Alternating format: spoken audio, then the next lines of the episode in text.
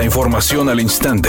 Grupo Radio Alegría presenta ABC Noticias. Información que transforma.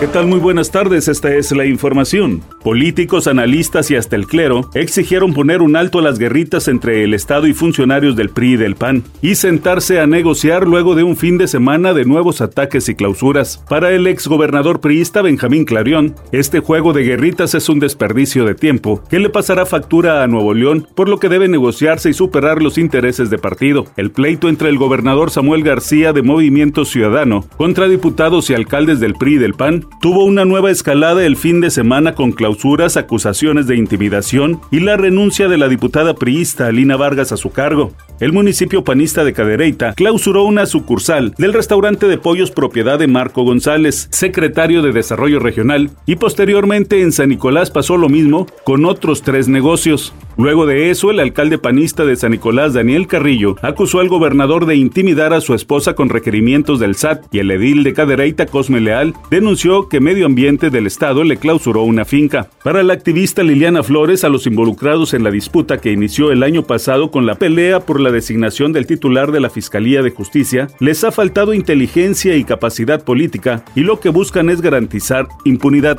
ABC Deportes informa, Alexa Moreno tuvo una destacada actuación en la Copa del Mundo de Gimnasia Artística 2023 que se celebró en París, Francia, y se consagró con una medalla de oro y otra de bronce. La gimnasta mexicana subió a lo más alto del podio tras coronarse en la final de salto con un total de 14.075 puntos por encima de la australiana Georgina Goodwin que tiene 13.850 puntos y la francesa Caroline Devine con 13.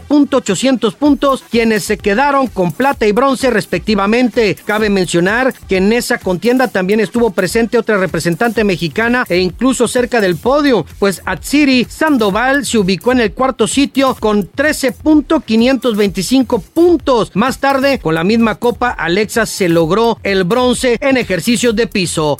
El cantante Marilyn Manson otra vez está en medio de la polémica, ahora porque fue sentenciado a 20 horas de servicio comunitario y a una multa por sonarse la nariz sobre una camarógrafa en un concierto realizado en el 2019. El rockero, que actualmente tiene 54 años, quería comparecer por video en su audiencia por un cargo de delito menor, pero el juez le exigió que estuviera en la sala del tribunal a unas 30 millas del norte de Concord, allá en Laconia, la capital del estado. Redacción y voz, Eduardo Garza Hinojosa. Tenga usted una excelente tarde.